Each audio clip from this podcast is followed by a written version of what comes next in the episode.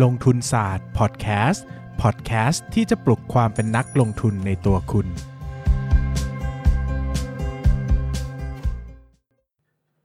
สวัสดีครับ ยินดีต้อนรับเข้าสู่รายการลงทุนศาสตร์พอดแคสต์รายการที่จะชวนทุกคนพัฒนาความรู้ด้านการเงินและการลงทุนไปด้วยกัน วันนี้นะครับก็ต่อเนื่องจากเทป PDTGC นะฮะที่ผมจะมาชวนทุกคนคุยกันต่อนะครับ แต่ก่อนไปคุยกันนะ อันนี้ก็ต้องฝากโปรโมทนิดนึงนะครับว่าตอนนี้ผมทำรายการรีวิวหนังสืออยู่ด้วยนะครับ ชื่อว่าหนังสือคือของหวานนะโดยใน Pinta Podcast ถ้าจะ search ใน search ในตัว Apple Podcast Podbean Spotify ก็ search ว่าหนังสือคือของหวานได้เลย หรือว่าจะ search ใน Pinta Podcast ก็ได้ แต่ถ้า search ใน YouTube นะครับก็ search ว่าหนังสือคือเออ search ว่าใน Pinta Podcast นะครับตอนนี้ก็รีวิวมาสัก 40 กว่าเล่มแล้วนะแต่จะรีวิวทุกแนวนะครับก็เลยใครสนใจนะจะมีหนังสือหุ้นทุกสัปดาห์นะครับก็ไปฟังกันได้เนาะก็เรียนเชิญนะเรียนเชิญนะครับส่วนใครยังไม่ได้ไปฟังนะ แต่ เสิร์ชเข้าไปใน Apple Podcast ก่อน แล้วก็ไปช่วยกดดาวให้ก็ได้นะ 5 ดาวนะครับ รายการหนังสือคือของหวานนะ ตอนนี้ดาวมันต่ำๆนะเขินมากนะครับ อยากได้ความช่วยเหลือจากทุกท่านนะ ไปช่วยกดดาวให้นิดนึงนะ รีวิวให้ 5 ดาวหน่อยนะครับ ถือว่าเป็นกำลังใจให้ผมก็แล้วกัน วันนี้นะครับเราก็กลับมาในหัวข้อต่อเนื่องจากเมื่อวานนะ เพราะว่าก็จะมีคนถามผมเยอะเป็นอีกคำถามที่คลาสสิกมากนะครับว่าใช้ Fundamental ร่วมกับ ตัว technical analysis ได้ไหม คือเราดูทั้งพื้นฐาน ดูทั้งกราฟได้ไหมนะคำตอบแรกสุด และเป็นคำตอบตลอดการคือได้ ถ้าจะใช้ก็ใช้ได้นะ แต่ยากนะยากหมายถึงไม่ไม่ได้ใช้ยาก แต่ใช้ให้เก่งแบบอย่างใดอย่างหนึ่ง ยากนะครับ ต้องอธิบายแบบนี้ว่าหลักการจุดตัดของความเป็น technical analysis แล้วก็ fundamental analysis เนี่ยมันคือการตัดสินใจซื้อ หรือขายเออ keyword มีเท่านี้นะครับ เรื่องราวจะง่ายมาก เรื่องราวจะง่ายมากถ้า Fundamental สั่งซื้อ Technical สั่งซื้อ อันนี้แปลว่าซื้อถูกไหมถ้า Fundamental สั่งขาย Technical สั่งขาย อันนี้ก็ชัดเจนว่าขาย แต่ถ้าวันหนึ่ง Fundamental สั่งซื้อ Technical สั่งขาย และถ้าวันหนึ่ง Technical สั่งซื้อ แต่ Fundamental สั่งขาย เราจะทำยังไง เออ เราจะทำยังไง เรื่องนี้เนี่ย ด้วยประสบการณ์ตรงนะครับ ว่าช่วงแรกๆเนี่ยผมใช้ 2 อย่างร่วมกัน ร่วมกันแบบเป็นหลักการเลยนะ ว่าต้องให้เสียงมันเท่ากัน คือตั้งใจดูตั้งใจคิดตั้งใจวิเคราะห์เนี่ยเท่ากัน คือไม่ได้เวทน้ำหนักอันใดอันหนึ่งมากเกินกว่ากันนะครับกลับกลายเป็นว่านะกลับกลายเป็นว่า มันทำงานยากมากนะครับ อย่างที่ผมบอกว่าวันที่ Fundamental สั่งซื้อเอ่อ Technical สั่งซื้อเนี่ยง่ายมากครับ ซื้ออย่างสบายใจ วันที่ Fundamental สั่งขาย Technical สั่งขายอันนี้ก็ง่ายเหมือนกันนะครับ กรณีแรกที่ผมจะพูดถึงคือ Fundamental อะสั่งซื้อแต่ Technical สั่งขายนะครับ เช่น คือหุ้นตกลงมาอย่างรวดเร็วนะครับ เช่นวันนี้หุ้นตกร้อยจุดนะหุ้นตกร้อยจุด หุ้นตก 80 จุด โอ้โห หุ้นถูกมากนะฮะถูกมาก ตอนนั้นที่หุ้นตกร้อยกว่าจุด ผมจำได้มีอยู่วันหนึ่งอะตัวเอ่อ AOT ลงไป 20 บาทอะ20 กว่าบาทอะเออวันนั้นนะซึ่งแน่นอนครับว่าถ้าคุณเป็นเทคนิคคุณซื้อไม่ได้อยู่แล้ว เพราะว่าอะไร เพราะว่า 1 นะ การลงทุนระยะยาวอะถ้าพูดในเชิงเทคนิคก็ต้องดู time frame ระยะยาวถูกไหมคือคุณลงทุนเป็น fundamental เนี่ยแปลว่าคุณถือยาวระดับหนึ่งอะไม่ใช่ถือรายวัน ถือรายวันไม่ต้องดู fundamental ครับ มันเสียเวลาคุณต้องถือแบบเป็นเดือนเป็นปีแปลว่าคุณถือยาวถูกไหม time frame มันยาวแปลว่าคุณต้องดูกราฟเป็นรายวันอะอย่างต่ำก็คือรายวันนะคือรายจะดูราย 15 นาทีรายชั่วโมงผมว่าอันนี้มัน ไม่ได้แล้วอะมันจะสั่งซื้อสั่งขายบ่อยมาก แล้วคุณจะถือยาวยังไงถูกไหมเออ มันก็กลายว่าถ้าดูรายวันเนี่ยซื้อไม่ได้นะครับ เพราะว่าการมันปักลงอะแล้วจะซื้อยังไงถูกไหมมันเกิด death cross อะถูกต้องไหมครับ แต่พอมันหมดวันมันดีดขึ้นมาที่เก่าอะโอ้โห ถ้าตอนนั้นกล้าซื้อนี่คือได้ของถูกมากเลยนะแต่มันซื้อไม่ได้ไง เทคนิคเขาสั่งให้ไม่ซื้อ ถ้าคุณบอกว่ากราฟมันหักหัวลงแล้วหักหัวขึ้นระหว่างวันนะ อ้าว แต่มันแต่มันไม่ใช่กราฟ day นะครับ มันคือกราฟ เอ่ออาว นะ ซึ่งมันก็ ซื้อไม่ได้อะตามหลักถ้าคุณยึดถือกราฟที่มีความยาวระดับหนึ่งเช่นกราฟ day คุณก็ซื้อไม่ได้ ก็กลายเป็นว่าอ้าวอย่างนั้นก็ก็ซื้อไม่ได้นะ เออแปลว่าเราจะไม่มีโอกาสซื้อหุ้นแบบถูกๆเลย ถ้าราคามันแบบลงแบบวิบลงวิบขึ้นวับอะเออ ประมาณนั้นก็คือหมายถึงว่ายากมากที่ช่วงตลาดตกใจเนี่ยเราจะซื้อไม่ได้ เพราะพอเทคนิคเข้าจะไม่ให้เราซื้อถ้าเรามองยาวมองเทคนิคเข้าภาพยาวนะครับ รวมไปถึงบางทีอะ มันถูกแล้วอะแต่เทคนิคยังไม่ซื้ออย่างเงี้ย แต่พอราคามันเริ่มขึ้น เทคนิคสั่งให้ซื้อใช่ไหมเอ้ยเทคนิคยังไม่สั่งให้ซื้อนะ แต่ราคาเริ่มขึ้นแล้ว เราต้องรอกราฟ confirm ใช่ไหม slow stochastic ตัดขึ้นแหละ RSI ยังไม่เหนือน้ำไม่น่าซื้อ EMA ก็ก็ดูแบบใกล้จะตัดขึ้นแล้วอย่างเงี้ย ปรากฏตัดขึ้นปุ๊บ อ้าว ราคาเกินมูลค่าพื้นฐานแล้ว VI ซื้อไม่ได้ VI ซื้อไม่ได้แต่มูลค่าแต่เทคนิคซื้อได้ อ้าวกลายเป็นปัญหาอีกว่า เอาซื้อไม่ได้อีกสิเออ ก็ต้องไปรอราคาหุ้นถูก ซึ่งผมจะบอกว่าในช่วงที่มันเป็นตลาดปัจจุบันอะตลาดธรรมดา ตลาดที่เป็นไซด์เวย์มาก ๆ เนี่ย โอกาสที่กราฟสวยด้วยแล้วมูลค่าพื้นฐานจะต่ำๆด้วย ยากนะ เออ มันยากนะ เพราะว่ามันคือส่วนใหญ่อะ ตลาดราคาที่มันต่ำมูลค่าพื้นฐานมากๆมันถูกกดดันด้วยอะไรบางอย่างอะไรเงี้ยมันก็จะปักขวดดิ่งตลอดเวลาเนะเราก็อาจจะซื้อไม่ได้พอมันกลับมาขึ้นอีกทีก็ไม่ได้แล้วกว่าจะรอ confirm กราฟ confirm อะไรอย่างเงี้ยนะครับก็ก็จะเป็นปัญหาอีกนะครับ ส่วนตอนขายเนี่ยนะตอนขายเนี่ยตอนขายเนี่ยก็ถ้าเทียบกันแล้วอ่ะ ในการใช้2 อย่างร่วมกันในตอนซื้อกับตอนขายเนี่ยผมว่าตอนขายใช้ได้ง่ายกว่า เออ อย่างนี้สมมติว่าเราถือหุ้นตัวหนึ่งไปใช่ไหมสูงสูงสูงสูงสูงราคามูลค่าพื้นฐานสูงมากแล้ว จนแบบแพงแล้วอันนี้หรือว่าถือไม่ได้แล้วอะไรเงี้ยนะครับ แต่เทคนิคยังไปต่อ แบบนี้เราอาจจะบอกว่าโอเค งั้นเราตัดมูลค่าพื้นฐานไปเลย แล้วก็ดูแต่เทคนิคอย่างเดียวแล้วนะ เออเราก็ดูกราฟอย่างเดียวแล้ว เมื่อไหร่กราฟสั่งขายก็ขายนะครับ ก็ถือว่าจะแพงเท่าไหร่ก็แพงไปสำหรับแบบเนี้ยแบบเนี้ยสำหรับผมผมว่ามันยังดู ก็ดูโอเคเออดูแบบ ก็ดูใช้ได้ง่ายกว่านะหมายถึงว่าพอมาใช้ในการตัดสินใจขายแล้วอะมันดูค่อนข้างจะง่ายกว่าใช้ในการตัดสินใจซื้ออันนี้ประสบการณ์ส่วนตัวนะครับ แต่มันก็จะเจอประเด็นว่ามันขัดกันอืมมันขัดกัน ซึ่งบางทีอะเทคนิคมันมาสั่งขายในวันที่แบบ ฟลอร์อย่างเงี้ย เออนะมันก็เราก็เคยเห็นหุ้นฟลอร์มากมายนะ ไม่ว่าจะเป็นหุ้นใหญ่หุ้นเล็ก บางทีมันก็ยากเหมือนกันที่จะแบบขายทุกอย่างทำทุกอย่าง manage ทุกอย่างให้มันได้กำไรแบบ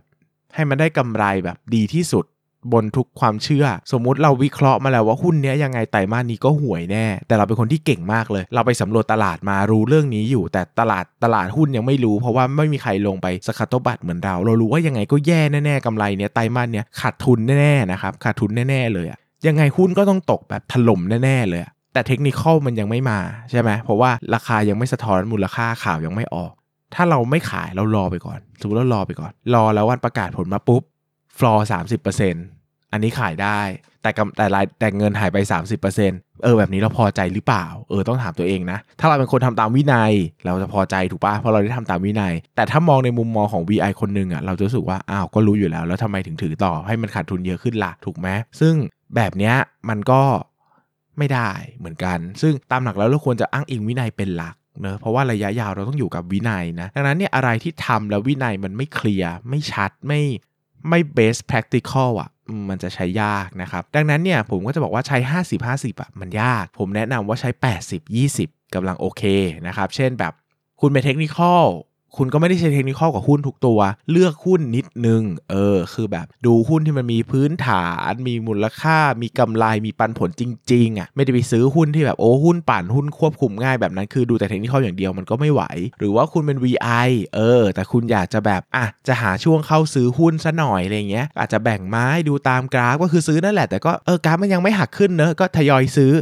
อะยี่สิบสามสิบห้าสิบละกันอะไรเงี้ยอะแบบนี้ก็ได้ก็คือใช้ประกอบ แต่ก็ไม่ได้หมายความว่าโอ้โหรอกราฟสวยอย่างเดียวค่อยซื้อก็ทยอยซื้อไปเรื่อยๆด้วย ก็ดูการประกอบว่าใช้ได้ไหมยังไง ก็ได้อันนี้ผมว่าก็สวยดีนะก็มีคนรู้จักผมที่เป็น VI ที่เป็นเวจาจาหลายคนก็ใช้กราฟแบบนี้นะครับแล้วถามผมว่าผมดูไหมผมใช้ไหมผมไม่ใช้อะผมว่ามันเป็น noise ครับในวันที่เราอยากจะซื้อหุ้นนี้เรามั่นใจแล้ว แต่ถ้าเรามาดูกราฟแล้วกราฟมันแบบไม่ได้อะ กราฟไม่ได้มันก็ไม่ได้นะ คือหมายถึงว่าหุ้นบางตัวสมมติมันค่อยๆ ขึ้นอย่างเงี้ย มันไม่ มัน มันเป็น sideway up มันไม่ใช่ sideway up มันเป็น sideway ไปเรื่อยๆอะ คือเทรนด์มันไม่ชัดแต่ราคามันขึ้นนะ แต่แบบโอ้โหแบบมันไม่ได้แบบกราฟ มันไม่ได้ตัดกันให้เห็นแบบเออ golden cross อะ เออแต่มันก็ขึ้นแบบ อยู่ในเทรนขาขึ้นนะ แต่ถ้าเป็นเทคนิคเนี่ยเขาจะไม่ซื้อหุ้นแบบนี้ไง เพราะว่าสัญญาณซื้อมันไม่โดดเด่น มันไม่ชัดเจนอะแบบนั้นก็ตัดสินใจยากอยู่ดีอะเออ มันก็เป็นนอยส์ที่ทำให้เราเนี่ยไม่สามารถจะลงทุนได้อย่างเต็มประสิทธิภาพ เพราะว่ามันก็กังวลนู่นกังวลนี่อะไรเงี้ย ผมก็สุดท้ายแล้วก็อะช่างมันเถอะนะ ก็เอาแค่อย่างใดอย่างหนึ่งให้มันดีก็พอนะครับ ซึ่งต้องบอกทั้งหมดทั้งมวลทั้งหมดทั้งมวลเลยนะว่ามันคือความคิดเห็นส่วนบุคคลเนอะใครที่เห็นด้วยไม่เห็นด้วยอย่างไรเนี่ยก็ ก็มาแย้งก็ได้แต่ผมก็บอกไม่ต้องแย้งหรอกเนอะเพราะว่ามันก็คือสิทธิ์ของคุณน่ะ คุณจะใช้ก็ใช้ผมไม่ได้ blame ว่ามันผิดนะ แต่อันนี้พูดในเชิงความเห็นส่วนตัวว่าผมเห็นแบบนี้นะครับคุณเห็นด้วยหรือไม่เห็นด้วยอย่างไรก็ลองไปปรับใช้ได้เนอะเหมือนเป็นการตอบคำถามมือใหม่ที่ถามเข้ามาแล้วกันนะครับ ยังไงก็ลองลองดูเออลองลองดูนะครับ อะตอบคำถามนิดนึงครับว่าอยากให้พี่แชร์วิธีดูว่าคอร์สแบบไหน work หรือไม่ work เป็นเรื่องเป็นราวจังเลยครับ ก็โอเค อันนี้จะเป็นขอเป็นคำตอบเดียวของวันนี้คำถามเดียวของวันนี้ละกันก็คือ สิ่งหนึ่งที่ผมบอกได้เลยนะว่าเวลาเราจะดูว่าดีไม่ดีเนี่ยหนึ่งคือเราต้องมีความรู้พื้นฐานก่อนนะเราต้องเริ่มต้นด้วยการ ซอสเบื้องต้นเนี่ยมันต้องมาจากซอสที่เชื่อถือได้ เช่นคอร์สจากตลาดหลักทรัพย์ หนังสือจากตลาดหลักทรัพย์ หนังสือที่มันมีชื่อเสียงมากๆ confirm ว่าดีมากๆแล้วอะไรเงี้ยซื้อมาอ่านก่อน ผมไม่แนะนำให้ไปเรียนทันทีตั้งแต่วันแรกนะเออแบบทั่วไปอะก็แนะนำว่าก็สักอ่านสักห้าเล่มสิบเล่มให้พอมีความรู้พื้นฐานก่อน อันนี้หมายถึงว่าไปเรียนแบบลึกๆนะเรียนต่อยอดนะแต่ถ้าไปเรียนแบบพื้นฐานว่าหุ้นคืออะไรอย่างเงี้ยผมว่าแบบ ก็ไปเรียนแบบ เรียนก็ได้มั้ง คือไม่ต้องมีพื้นฐานเยอะก็เรียนก็ได้มั้ง เพราะว่ามันก็ไม่ได้สาระสำคัญมากถ้าคุณจะไปเรียนอ่านงบ วิเคราะห์งบ แกะหุ้นเด้งอะมูลค่านู่นนี่นั่นอะไรเงี้ยผมว่ามีเป็นความรู้พื้นฐานก่อนเพราะว่าหนึ่งคือคุณต้องเช็คอาจารย์ก่อนว่าเขารู้จริงเปล่าเออเขารู้จริงเปล่า หมายถึงว่าไปดูคอนเทนต์ที่เขาทำวิชาที่เขาสอนเดี๋ยวนี้คนสอนทุกคนก็ต้องมี content marketing personal branding ตัวเองอะว่าแบบอะฉันสอนเรื่องนี้นะ ฉันมีคลิปให้อ่านฟรีปล่อยฟรีเออคลิปให้ดูฟรีมีบทความให้อ่านลองไป test ความรู้เขาหน่อยว่าความรู้เขามั่นคงหรือเปล่า เออ